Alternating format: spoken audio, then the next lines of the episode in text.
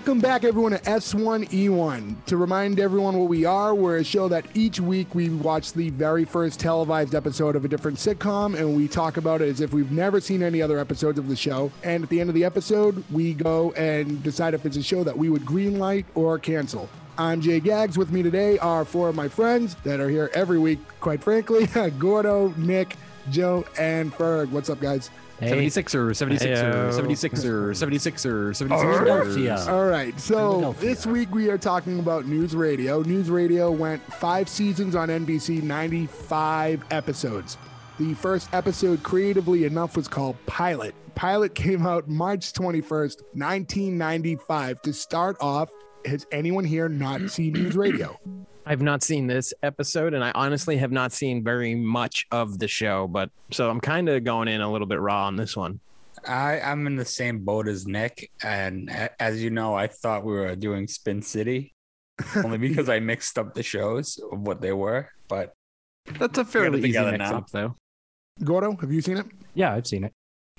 So for me, I've seen my share of News Radio, but like, to be honest, I haven't really watched it since its original run. So that was, like we said, 95 is when it started. And so I was like 9 at the time. Mm-hmm. And I don't have like a really sharp memory of anything that really happened in the show. I just have memories of watching it. So pretty much went in raw.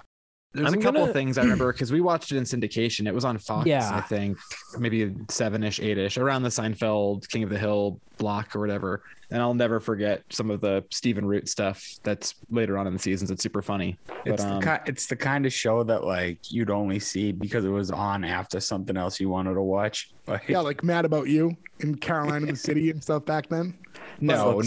I would purposely watch News Radio. I would not purposely watch Mad About You. No, I was going to say it was like on right around Seinfeld or The Simpsons. It was like sandwiched kind of like right there, A Third Rock from the Sun, too. Yeah, like dinner time syndication. Yeah, that's where I remember watching it, was it was always the show after the one that we were watching. I want to say that Phil Hartman dying kind of boosted this show a little bit more. That was like 3 or 4 seasons in, because like he died, I think, in 98, if I'm correct. Yeah, and it's the only good thing that Phil Hartman's dying did, because the world is a worse place without Phil Hartman in it. He died on my birthday. Your wife's way to go, cookies. Jay. Yeah, I was on a Boy Scout trip in Annapolis at the Air Force Base, having a great time, and then boom, Phil Hartman is dead. It's a bummer. Although I will say they did replace him with John Lovitz, who was a very fun character on the show. He was no Phil Hartman, but if you're going to replace somebody, like that's a good one. He is a big horny bird after all. Didn't John Lovitz and Andy Dick get into a fist fight? Because Andy Dick killed Phil Hartman, like secondhand killed Phil Hartman. He said that he put the curse of Phil Hartman on him, and John Lovitz beat the shit out of him in a bar. That's proving furthermore that John Lovitz is amazing and Andy Dick is the fucking worst. Because wasn't his wife like all fucked up or something like that because of something Andy Dick gave her? I think they were both junkies together, so there was always the blame to Andy Dick for maybe introducing her to whatever they were on, because she was pretty deep into drugs. Yeah, I don't remember the specifics, but I think there was something to do with like specifically drugs he gave her played a part, and like he gave her the drugs that she might have been on that night or something. I don't remember, but I think we need to rewind back because Phil Hartman's still alive at this time. Oh God, John Lovitz isn't even on the show yet. What a nice world. Do we go back in time? We're 13. Phil Hartman's alive. So yeah, my 12th birthday has not been ruined yet. And we'll go back to season 1, episode 1 of News Radio. So the show starts kind of interesting because it starts with like a outside shot. As a result, not really shot like a sitcom because of the way it was used, where the we see the main character going to a new job, essentially. So he's like running late. He's very neurotic. And I just thought it was kind of a weird way to start a sitcom just because it was shot so different.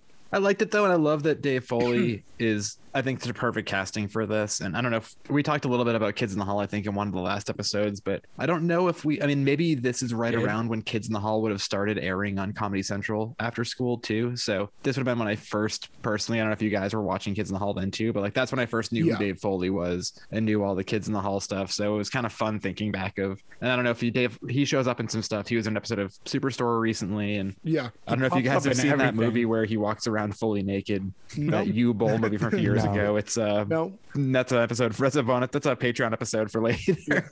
So I recently rewatched Scrubs, and he popped up randomly in that, and he's always just a random character. So it's always great to see him as like a starring role. Yeah, but to go back, do you guys think it was just kind of like a weird intro to a sitcom just to shoot it exterior like that? Like something about it just was like, I don't know, it's interesting to me just because it doesn't look like a sitcom because they went with that approach. It wasn't kind of like studio recorded the first. I like the brightness about it because one thing I remember going into this, and there's a ton of stuff I remember about this show, but one thing that sticks out to me is the show is very gray. Yeah. You're in a very dreary office that you never get a lot of light, and they never really go outside. So the fact that the first scene of the show is bright, sunny outside, spring or fall day or whatever, kind of threw me because it just then thrusts you into his life. Now goes into this terrible, dark, dreary everyday. Yeah, brown and tan kind of interior. To transition, I guess, like from that scene, his character was super punctual and neurotic and was trying to show up at the exact right moment because he was starting his job today. Finds out he's at the wrong building and has to sprint, and he ends up being 15 minutes late. But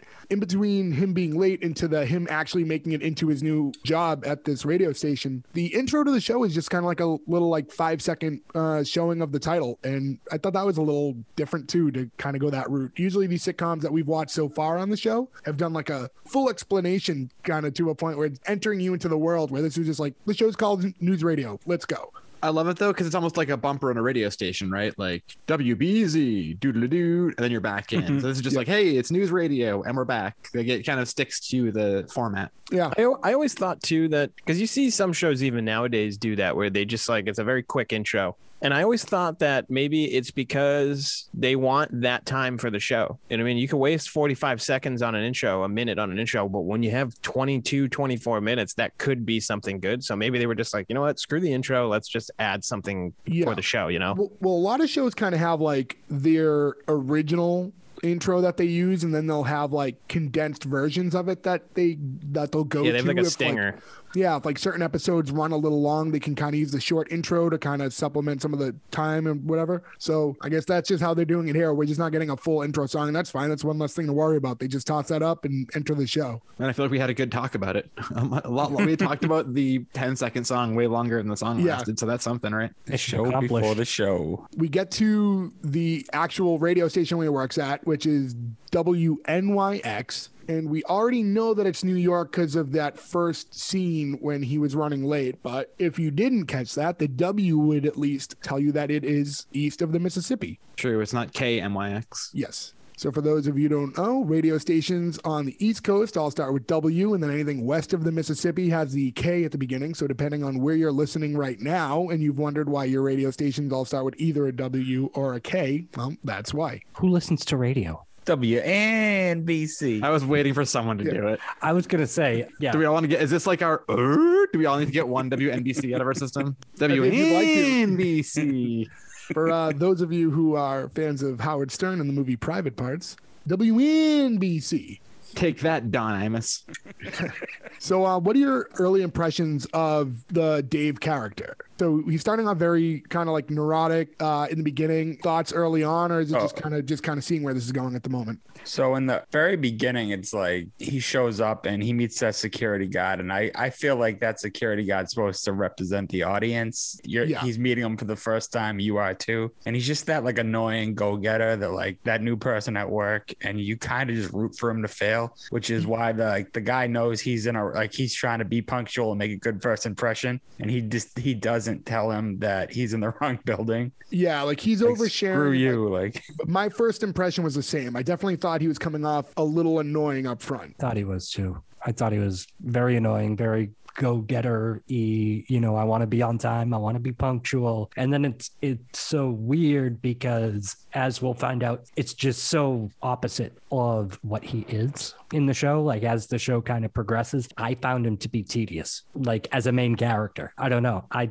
did not like him. Yeah, I took it as, you know, I feel like this is one of those very much, here's the arc. He's going to start one way, then end the other. So I don't find it tedious because you know it's going to change as the show goes on. But the episode, not even the whole show, but that episode. You see, I don't know that at this point. So, at this point, watching. I think that we can consider ourselves sitcom experts. So I think we can debate that later. Yeah, we're on episode 5. We're experts by now. So Lori Loughlin was innocent. So I have a degree in sitcomology. Anyway, so Dave gets to the office. The first guy he meets is Ed. And then what we come to find out is Dave's there to be the new news director, and Ed is the current news director. So it's obviously an awkward situation, because now we're finding out that the first thing that Dave's going to have to do with his job is fire the guy he's replacing. But who is Ed? Well, that was the thing. When I first saw Ed, I was like, oh my God, that is actor Kurt Fuller, who's been in a million things, but the only thing that triggers my brain immediately is Wayne's World. Wayne's World is the first thing that comes to my mind. Really? Yeah. That's where you go first? You don't get Ghostbusters 2? No.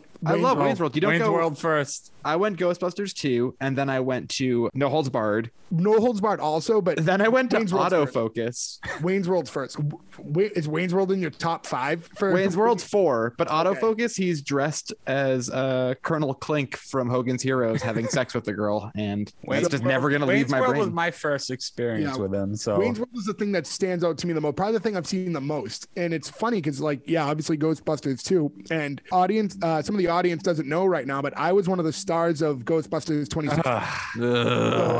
So I know a lot of people don't know that. That's why it tanked. You're just meeting us through the show. You just lost us like 100 subscribers. Well, sorry, but yeah. So, anyways, Kurt Fuller from Wayne's World is the guy he's replacing. So, kind of weird to have a guy like that who obviously, like, the objective of this episode now is that he's going to be fired, and you're like, oh, he's a pretty good actor. Like, why would you bring him in just for this dispensable role? But he gets fired on screen all the time. Hulk Hogan fired him. was he the Dookie guy?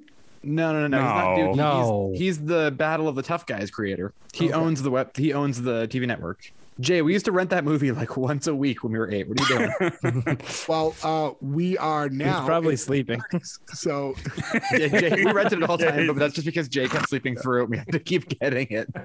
Funny, he always plays a slimy douche in everything. He's just got that voice and look. Yeah, he's got a great character actor face where he's like a perennial sort of slimy, kind of scummy dude. And it's like there's also like 10 other actors who could have played him. You know what I mean? Like, I can think of, like, I couldn't tell you their names, but I can think of other guys that could have been that same guy. Right. That sort of 80s, 90s character actor archetype. Right. After that kind of whole thing went through, the thing that I noticed next that kind of bothered me about the show is in my notes I have in order: we meet Lisa, we meet Matthew, we meet Greg. Basically, the boss, Mr. James, just shouts all their names as they first come into the shot, which is, I guess, the way that they're going to introduce us to these characters. He's just like, Lisa, Matthew. And it was like, okay, so we're introducing us to all the characters, but it's like one after another, after another, after another. And I'm like, okay, let's like slow it down a little bit. The show's going a little too quick, too much at once. And of course, though, you have to love Jimmy James, right? Stephen Root, another one of the best 90s actors. Bill Dauterive, RoboCop 3. Dodgeball. Dodgeball is all everything I think of, yeah. There's nothing bad. He's never been in anything bad. Anything he's in, he always elevates. He's super funny. And not to say that I've heard or watched other episodes, but you do find out, I remember later on in an episode of this show, that he becomes D.B. Cooper. And I feel like that had to trigger something. Shit, really? Yeah, there's a whole story arc where he's D.B. Cooper. And that's certainly the first time I ever heard D.B. Cooper, which put me on another of my neurotic paths later on in life. So I kind of want to go back a second. I kind of almost want to, like, in future episodes when we meet actors and things, I kind of want to like play a game where, like, where does everybody know them from, and then where does Joe know him from? Because I feel like there's almost going to be like a consensus and then Joe's answer every time we do that. Yep. So we get introduced to all these characters rapid fire, and I just thought that was like a little, I don't know, like a lazy way to bring you into the world. That was something I didn't really like, because I just thought it was just like one after another after another after another. And would you have remembered the names if you didn't write them down? No, of course not. I still don't know the names. One after another. Like, I was writing them down. I was like, wait, pausing it. I'm like, okay, this guy, this guy, this guy, this girl. I was like half and half. I remember Lisa. I remember Jimmy James, and I only remember Ed. Jimmy James. I see, and I think that was just a problem that the show had. Like, I think they were trying to. There's a big cast, right? It's kind of a big ensemble cast. And they were trying to get everyone in there right away in the first few minutes of the show, but because they did it that way, it was like you were just bombarded with characters, and there was like I took that differently. I took it as that's what it's like starting a new job, and you meet everyone that already knows each other and already established, and boom after boom after boom. That's a good point, actually. Yeah, that's a really good point. Yeah, the first day of work is disorienting, no matter what, right? Unless you go to a job where you know every single person and you have a sort of easier idea, and that's very rare. So walking in, people, do you want coffee? comedy, it's over there. But that's the kind of thing where you're like, oh, I don't know what to answer, how to respond to people, what their personalities are yet. How do I respond to them? She was my favorite character, by the way, Beth. I kind of understood where Ferg's coming from. Like, he's new to this world and everything happens fast. And that is kind of true to form when you get a new job. As the viewer, though, I felt it was a little overwhelming.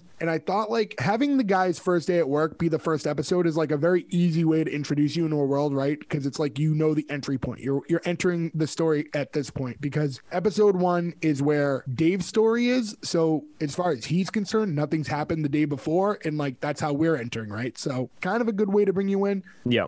Could be a little lazy because it's just like too easy, but I get it. And now Lisa, could we meet her real quick? As big Office fans, do we all remember Lisa? Yeah, she's Robert California's wife. Yeah, right? The wife. And also, You're Afraid of the Claw. Oh, wow. Liar, liar. Yeah, she's the mom from Liar, Liar. I would have not thought of that. And I said The Santa Clause, and you guys said Liar, Liar. Liar, Liar. Yeah, Liar, Liar. Was she in The Santa Clause? Is she the mom? I don't think so. Santa Claus? When he said You're Afraid of the Claw, I was thinking of The Santa Claus. Oh, no, that's Liar, Liar. That's Liar, Liar, Jay. Is it? Wow. And they're, of course, doing the Iron Claw because of the greatest wrestlers of all time, the Von Erichs and Baron Von Raschke. Yes, I believe that was an homage. Intentionally, you know. Pretty sure. All right, so we meet Lisa, and the thing is, like, Dave first meets Lisa, it becomes apparent that, well, to go back, everyone thinks that Dave is the new sports guy, which was, like, a little curious to me up front, because I'm like, why does everyone just, like, accept that he's a new sports guy? Where's the current sports guy? It gets addressed later in the episode. Same thing. But like, I was like, how does no one question that? It's like, everyone's just like, oh, he's a new sports guy. And I'm thinking, like, is there a sports guy roaming around this radio station who's like just missing today? So here's why I didn't think that is because when he said that, and then other people were told that he's the new sports guy, they're like, oh, cool. You know what I mean? They're not like, oh, where'd Brian go? Yeah, they're all what happened on Brian. It's just, it's obviously a vacant spot. That's why the dude picked it and stuff like that. So I don't think I was confused on that. But because everyone thinks that Dave is the new sports guy, Lisa starts talking to him like, oh, hey, like, Ed's probably going to be out of here soon, because, you know, they talked about their interactions with him and how she's firmly under the understanding that she's next in line to be the new news director, which is obviously Dave's role. So another uncomfortable spot between the two of them. When we first see this interaction between Dave and Lisa, are we already assuming like this is a love interest that's meant to be? Because that's like, as soon as I saw them, I'm like, oh, this is what they're going for. I see it right away. You're obviously being set up to say, like, look, this is where this one's going. Yeah, I got that vibe too. Yeah, and it's funny because they didn't really force it on you. There wasn't like a lot like of meat on the bone when it comes to the two of them like interacting. There wasn't anything like flirty or anything like that, but you just kind of went, oh, he's the main guy and there's not a lot of girls on the show, so like this is this must be where they're going. It's yeah, who's she gonna bang, Andy Dick? Well, I mean, like, even the other girl, the redhead, I forget her name, Beth. It's just like a ginger Andy Dick almost. Yeah, she has like a little mini Andy Dick. Yeah, not a lot going on in the show. She didn't. I wrote that down too. The characters are almost paired off, right? Like you've got Phil Hartman and Rick, who we haven't met yet, the handyman, are like the smarmy ones. Yep. In like an evil sort of smarmy way. And then you've got the like aloof, crazy ones who are Beth and Andy Dick. And then you've got like the nice, normal ones who are a pair. You know, like everybody's sort of sectioned off in a way that you can make. I have a problem with the handyman because we all know Joe Rogan ends up being that character. I didn't know that he wasn't on there from the beginning. I thought he was. But how much work could a handyman really have to do that he is basically just like a 9-to-5 employee in this one office all day? I imagine the desk breaking is big, right? I was going to say, I've worked in these types of office settings where you have these handymen and they kind of tend to gravitate towards a certain floor and towards a certain group of people. So he's probably like building maintenance, but he's got a radio. So while he's there, he might as well chill up there with this group. Yeah.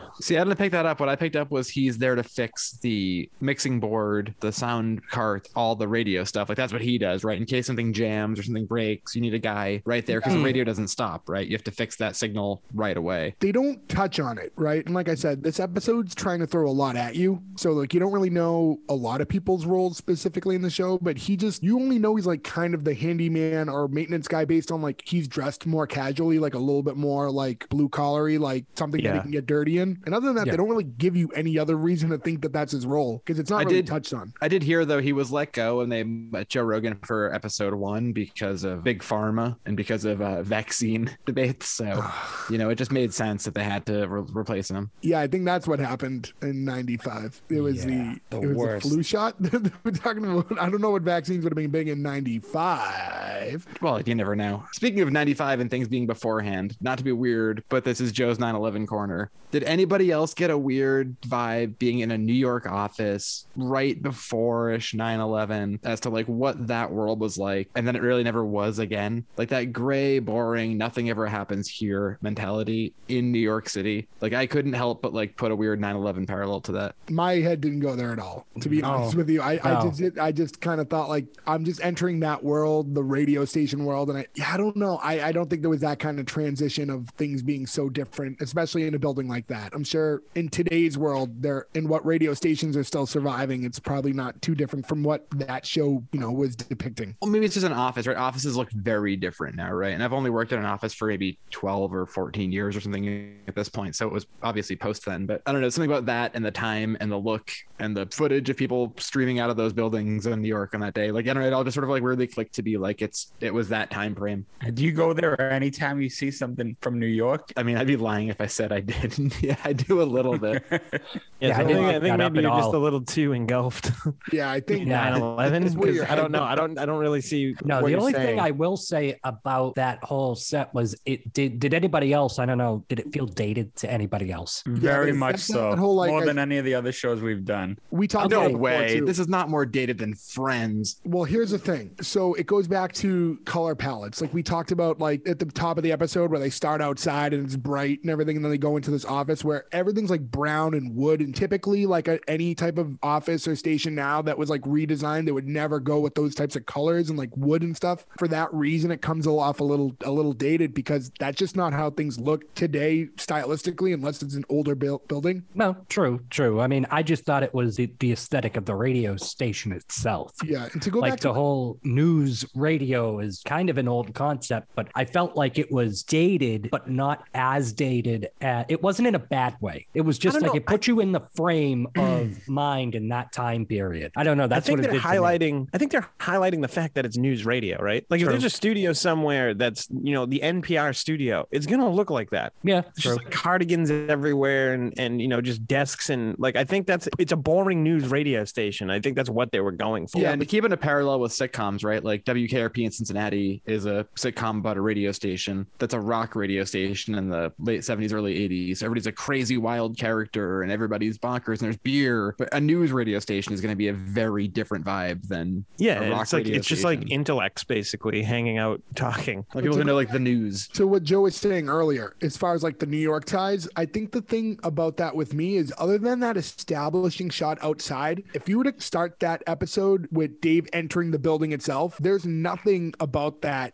tells me this is New York. No, yeah, but it also doesn't tell you that it's anywhere. Yeah, the people tell you it's New York. Usually you get a little bit of an attitude or accent, like if they force it. Sometimes like shows will tend to force local references so you get it. If it wasn't for that first scene, I would have never even guessed it was New York. I would have thought it was like some other BC type of major city, like not anything that big. I was going to say they could put that anywhere. People have that accent, that like no regional dialect type accent when they don't even know where Dave is from. Are you from Canada? Or he's from Wisconsin. Right, because he has that radio voice where you really can't pick out. It's that Midwest, no twang, and then perfect on the radio. Like, love cheese afterwards. That was Wisconsin. Yes. Yeah, that's where he is. So when we meet Phil Hartman's character, which is Bill. Moment of silence for Phil Hartman. So what do you guys think of Bill up front, like when you first introduced him? Because it's not like he's a kiss ass necessarily, but like he's pretending to know or be familiar with Dave when he just thinks he's a sports guy. He doesn't even know he's his boss yet, and he's like, "Oh, I love your work. Like, you know, I've listened to your stuff."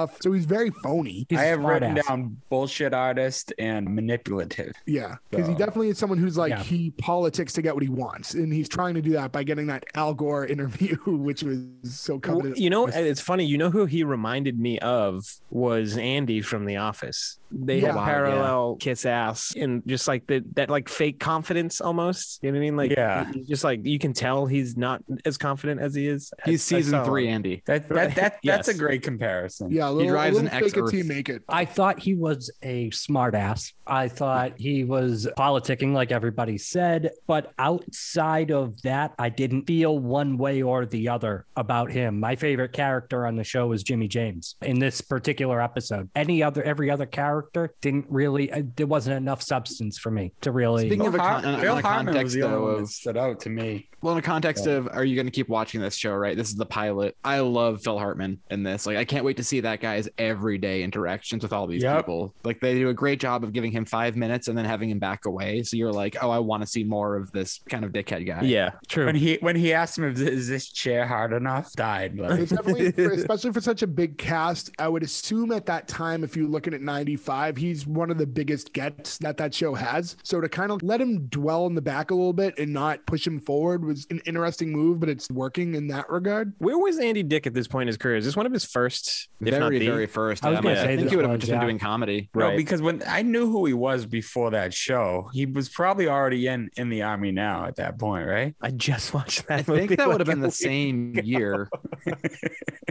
I think In the Army Now was 95. Or maybe, no, In the Army Now might be a year later, because I think Run, OJ, Run, I think is the In the Army joke. So that might, or was that Jury Duty? Oh, there's so many Pauly Shore movies. It was the year before. In the Army Now came out in 94, so they probably, no. And this was 95, right? 95. Yeah. He might have been fresh off of the role, and that's how he got in the eye of a casting director or something like that. Yeah. That said, I wish they didn't hire Andy Dick and they hired Pauly Shore. That would have been cool. Better show. Pauly Shore wishes that too, because like he had like a couple more movies come out. And then... That was his decline, that movie. He chose that movie over something else and then never got a lead role afterwards. Yeah, he had said that too. He knew it was like a mistake. He triggers that as a big mistake in his career. He should have just made Son-in-Law 2. Still the son-in-law. Yeah. So, still sonning after all these laws. So that character of Matthew that Andy Dick plays, there's a moment where Ed makes him cry. And to kind of console him, Dave then explains to him, hey, listen, don't worry. Like, I'm actually the replacement for Ed. Like, I'm going to be the new news director. That spirals into Matthew telling someone who tells someone. So now everybody knows. So now the word's out. So basically everybody but Ed knows that Ed's about to be replaced by Dave. My thing was, once everyone knows that, we get to this point where Ed reprimands Dave and Dave shows no backbone, and it was like a really bad point of the story, because it was like everyone in that room now knows you're not just a sports guy, you're the boss, even though he's not aware and this isn't maybe the time to do it. You had to show a little bit more when you're being reprimanded by Ed, because this is everyone's first impression of you, the new boss. And I just thought like that didn't play right, because he should have been a little stronger in that moment. Yeah, that was my issue with him throughout the whole kind of episode, because that's kind of the whole thing where it sets up, where Jimmy James tells him you have to fire Ed, kind of like a Hunger Games for Jimmy James. And I don't know if anybody's ever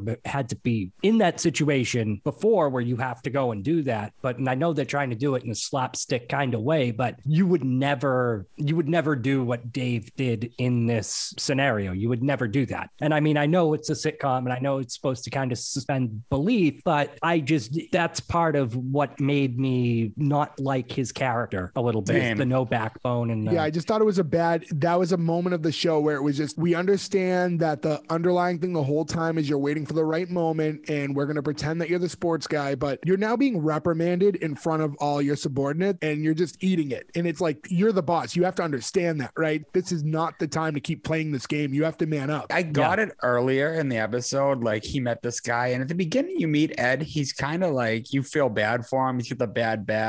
And he's like, oh, this job's the only thing keeping me going. Thank God for the insurance and all this other stuff. And then throughout the episode, you start to realize how like douchey he is. He shows up late. He leaves early for the back thing. Yeah, he makes Andy Dick cry. So at that point, it's like, why is he lying to everyone to protect this guy he just met, who he now knows is an asshole? It was making me madder and madder. And he was just digging a deeper hole. You're just like highlighting how non-confrontational Dave is, right? Yeah. But I agree. Like, I don't think that's a good character choice for somebody who is in charge of all of these people. Like, he should have been more stern. But I mean, I assume as the show goes on, he does hit the middle of the road as far as being both of those people. So I mean, like, it's just part of his character that he needs to adapt. But obviously, it seems like he can turn it on if he needs to. He has a redeeming moment later, and we'll get to it, where he does kind of flip it and has to be the boss and acts like the boss. Right this here, too, that was a great Phil Hartman moment where he's like, "You can't suck up to me. You can't do this. You can't do that." And Phil Hartman, in his great Phil Hartman voice, just goes, shows. Well, then I guess all that's left is backstabbing.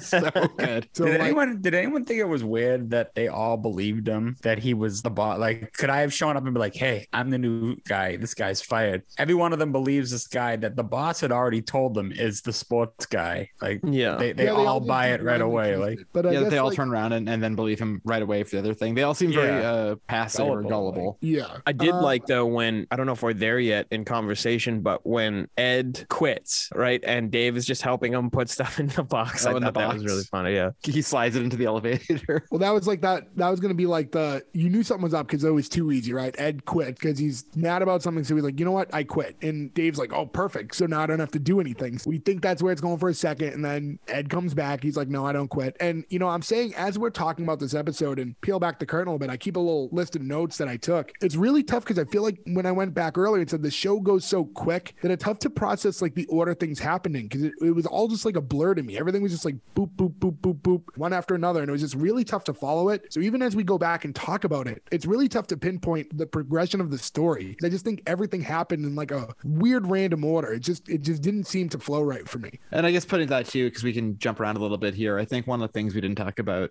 I forget who said it, but the Hunger Games aspect of Jimmy James. I love the just weird eccentricities of him the whole episode where he's going to go buy a hardware store and he comes back with a tennis racket with no strings in it. And then later on he comes back and he's like, no, I bought a hockey team. And he's just carrying a goalie stick. Like there's so much weirdness. That's I love so funny. That's like a welcome gift. So good. Thanks for buying the team. Here's your own stick.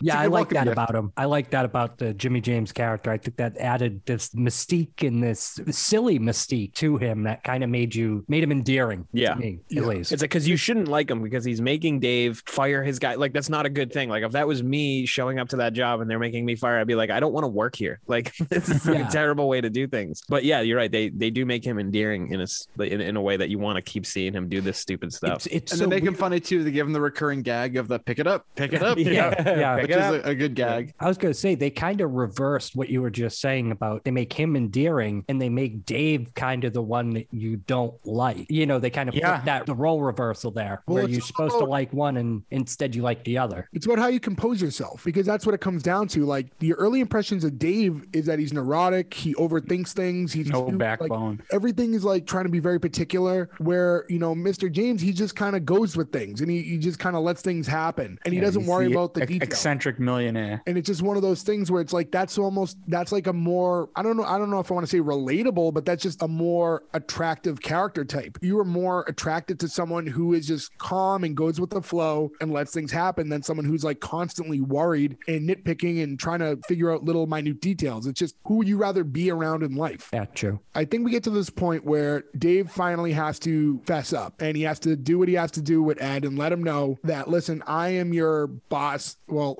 I am your replacement and, you know, you no longer work here. And we get a really interesting scene from Ed because Ed's initial response is like, oh, that's fine. I have an offer from WXYP and I have a standing job offer there. Like the guy in charge is from Tom Novacek. What was it? From Tom Novacek. Tom Novacek. Everybody has great radio names, right? Yeah. Tom Novacek. So that was supposed to be like his name. Was that like his college buddy or whatever? Yeah. He was the guy who ran the station there. He's like, oh, so I'm going to go over WXYP with Tom Novacek. Oh, you guys could all go to hell. And then we find out that the station that he's going to, WXYP, has closed down and it's because they all went into a nosedive basically once Ed's friend Tom Novacek died. So that's how little he pays attention to what's going on around him. And it circles back to why he was yelling at Andy Dick, because Andy Dick said, well, I read that in Broadcasting Monthly, which I think is what he was yelling at him about earlier that made him cry. So it was kind of a cool little wraparound there. Matt there's a good callback on that. And I just love the idea that they just really shit on him so hard where like they make a joke that his friend died. He lost his job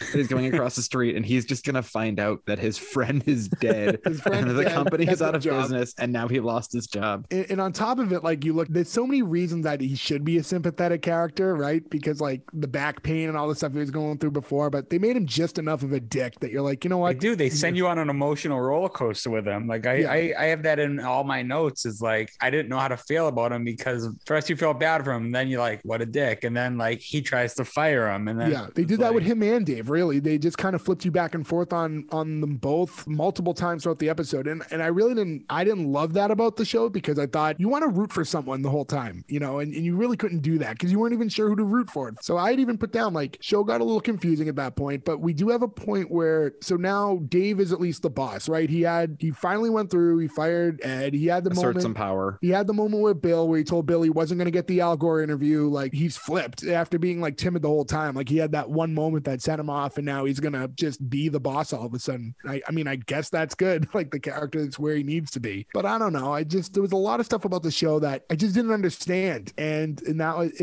was a big part of it. And then there was a moment between Dave and Lisa, which I just couldn't make sense of, like, oh, if you didn't realize that this was the love interest situation we're building, here you go. And they just forced it. So now you know for sure, because they have the moment like, thanks for covering for me earlier. Because when everyone found out Dave was going to be the new news director, Lisa took it hard and they jumped to the conclusion really, really early on, like, wait, yep, you think you were going to be the news director? And it was like, well, that's kind of a weird pivot to make, that you just assume that. He covered for her and said no, she was offered the job and she declined it. And they go back to the end and they revisit that scene and she thanks him. But then there's this weird eyelash scene, and I was like, this is where it becomes like a here now you know it's the romantic thing. And I was like, what the fuck? Like, why? You just like this whole like, oh, you have an eyelash, and just like this weird him plucking the eyelash off her face.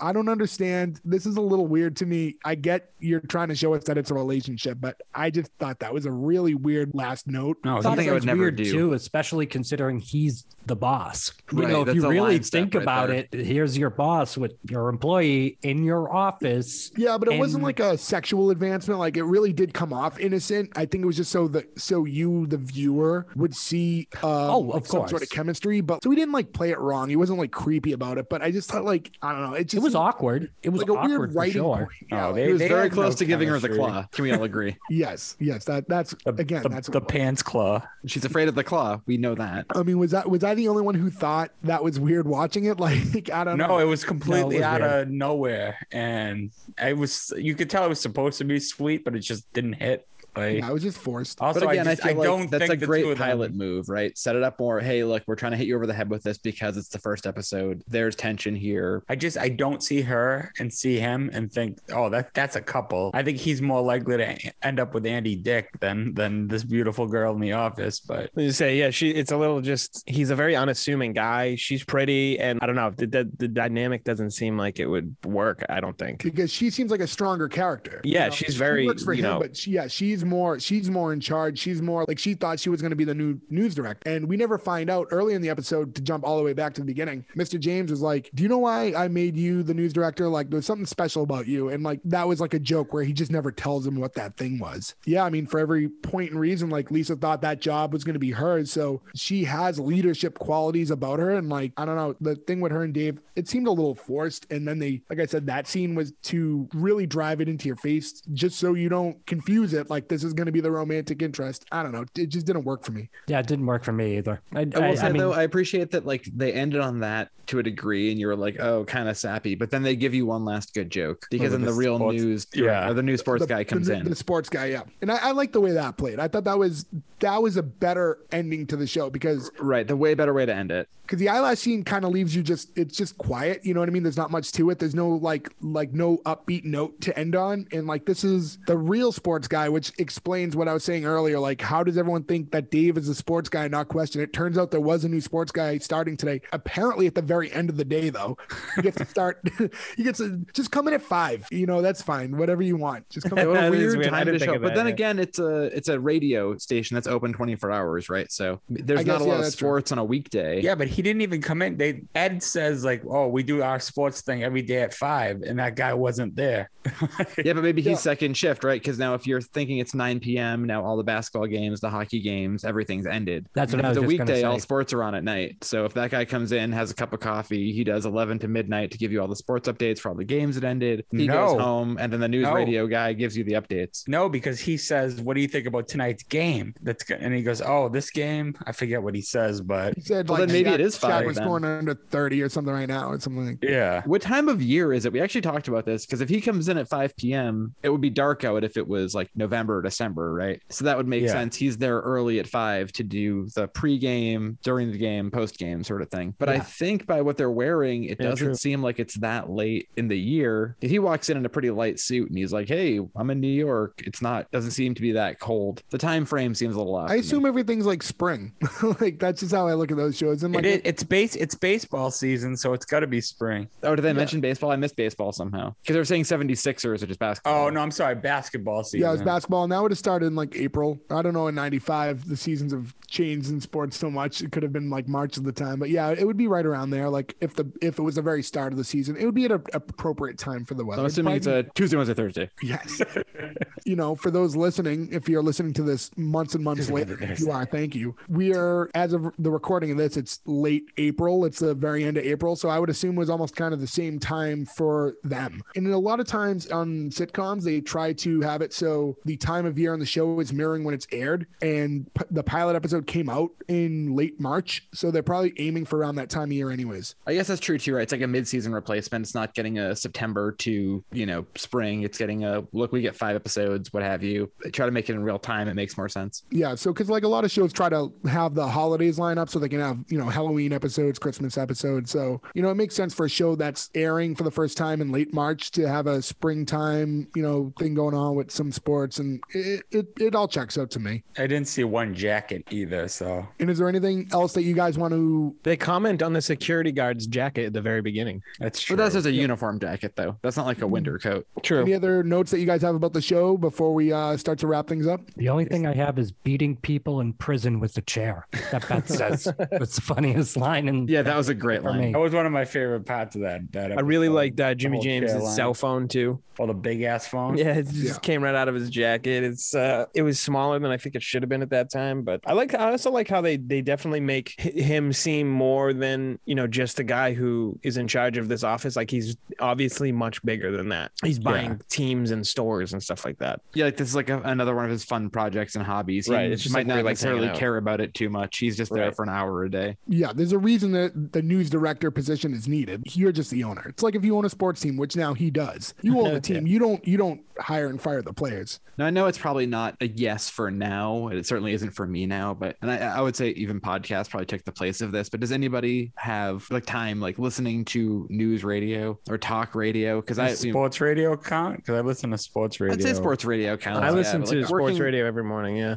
Yeah, it's like sports radio is probably the more common one now. I think people now digest their news in a different way, but like working on job sites or whatever, you listen in the morning to the news, it turns into the weirdo Republican talk shows and that goes back to the news. That's the thing with news radio is like they're one way or the other. It doesn't matter. There's always an agenda. So it's like tough to find like a good, reliable source that's not just completely leaning one way. Yeah. Yeah. Yeah. But it was always background noise at a job site. Yeah. So you just heard all these weirdo guys talking, but then you'd hear like the doo-doo-doo and then the news update would come on and you'd like pay attention to the news for 10 minutes. And then, yeah, like I kind of want my news like very matter of fact. I don't really want the person delivering the news to tell me how they feel about it. I just want you to tell me what happened. I really want that. That's all I want. Just tell me what happened. I don't care what you think about it. But yeah, I mean, news radio is obviously like a little bit of a dying art in general. Because of that, do you guys feel like the show is now coming off dated because of the field that they're in, or does it, you know, does it still play okay? I actually have that written in my notes, is that the concept news radio is in of itself outdated. See, I disagree. I think if you were coming at this as a, say, 14-year-old, right? So a full generation before us, is the idea of news radio, the sort of conceit of that being a big job and all that, outdated? Sure. But the idea of all these people in a room, in a studio, making content and putting it out there for you to listen to, I think is more relevant, or just as relevant now, right? People just listen to it in a different way. It could be a podcast studio. It could be a different kind of thing. I think that, is it going over the terrestrial airwaves? Is that sort of dated to young kids? Sure. But I think that the idea of this not making sense doesn't exist. I think that there may have even 10 years ago, it might have felt weird. But now I think... But a lot of that relies on, you know, live traditional terrestrial radio. Right, but how many podcasts stream live? Lots of them. Lots of people stream their phones live. Sure. Like, streaming live with big headphones on is just some guy walking down the street right now. To be honest with you, one of the things that they benefit from being news radio versus being just like a top 40 station is like, that's kind of the only radio that makes sense to people today, that like people still do tune into. It's like we were saying, like we still listen to sports talk radio because like that stuff needs to be kind of up to date and like live to the minute. So like it's also regional. That's why you're listening to the Boston sports station, right? Like you could probably find a Boston sports based podcast. But I also think that even though it's the namesake for this show, I don't think that the job itself was a big enough part of the show for that to matter. You know what I mean? Like they had mentioned one interview and they did one thing in front of a microphone real quick. Like, but I don't think the fact you could do this show in any setting. Right. And that's so I don't think that's why that's a lot of shows. They had that Chinese commercial in it too, when the girl, the love interest, had him in the thing. So yeah, for that reason, like, you know, the environment works enough that you can still watch it back today. And I don't know how, what was it? It was on IMDb, right? IMDb. Yeah. TV. Yeah. So for those of you who want to go back and watch, you can find the season on IMDb TV, which, you know, you can get apps for your Amazon or watch it on, you know, your web browser that way. Any show that we review that like you can't just plug through Netflix or Amazon is kind of unfortunate. Now it's just the way of the world. So it's, you know, just like comparing radio versus podcasting. It's like this on-demand style that we're used to now. It's like, it's very inconvenient when you have to go out of your way to find stuff. But if you are looking to watch news radio, that's how you'll find it. IMDb TV. And I think there are some episodes on demand, but if you want to start from the beginning, that's where to go. And I found the DVD box set in my closet. I didn't even remember I owned, but I looked it up on Amazon. It's if you wanted to buy the whole season or whole series rather, it's pretty cheap. I think the pilot is indicative of how the rest of the show goes. I think if you like the pilot, you'd probably want to watch the rest of the show. So you can spend the $10 and own the 97 episodes. Right. 95 episodes, 5 seasons, 95 episodes. But so let's close things out, guys. Let's go around. Green light or cancel the show based on what you just saw from episode one. I'm gonna go to my left to right. So Gordo, I'm gonna start off with you. Cancel. I have to erase all the knowledge that I have of this show. After I thought the show was tedious. I thought that they did a job of building up the dynamic between Dave and Ed, only to fire Ed at the end of the episode, where they could have built up the rest of the office. So you kind of don't know how the dynamic is going to play out going forward. I thought that was just a waste of energy for the show. It did nothing to pull me in, to make me want to, it didn't make me like Dave, and the supporting characters didn't give me enough to make me want to see a second episode. Sorry, I got to cancel it. Gordo, I think that's actually a great point that we almost should have talked about earlier. You know, the guy with the number 2 most screen time and most story development is a disposable character who's only there for the one episode, as far as we know. So I'm going to move over to Nick. I'm also going to cancel. I thought it was funny. There were points that made me laugh, obviously, but I didn't like the main character. And I didn't really get to know enough about the rest of the characters. Like Gordo said, I did like Jimmy James, but he was fleeting in that. You know, you don't know how often he was going to be there. It was entertaining, but you go back to the not really caring about seeing another episode, and that's where I was with that. Joe, how about you? I disagree with you guys, and I would definitely greenlight it. For me, there's a lot of nostalgia tied up in this show. I'm trying to ignore that, but that time period, I feel like this hits a good nostalgia button. And to just be with the group of us, this is the kind of show where we'd all be sitting together 20 years ago, trying to figure out something to watch on the on-demand. And I would say, let's watch news radio. And you would all say, no, that show is stupid and not funny and boring. And we'd get in a fight. Like, that's what it makes me think of, right? So I get this weird double nostalgia of being like in Nick's basement or Jay's living room. You all did that to me with the OC, by the way, and then you all loved it. We will discuss the OC later on. California, here we come eventually. But I don't know. I enjoyed it. I love the cast. Kurt Fuller is great. I love Stephen Root. It reminds me of 9/11. I'm all in. Ferg? It also reminds me of 9/11, which is why I'm canceling it. No, it just... Dave is so unlikable, and it made me mad throughout the episode how he just kept digging his hole deeper and deeper, where anyone else, I know it's a sitcom, but anyone else would have come forward by then. And it's just when he finally does grow a backbone, it's out of the blue. There's nothing that led him to that. There's nothing for the character to change. He just did, and that's bad writing. I'm sorry. See ya. So for me, it looks like we already have a majority vote, but I will say, despite the fact that I do like news radio, like I said at the top of the episode. I don't have a lot of memories of like specifics of the show.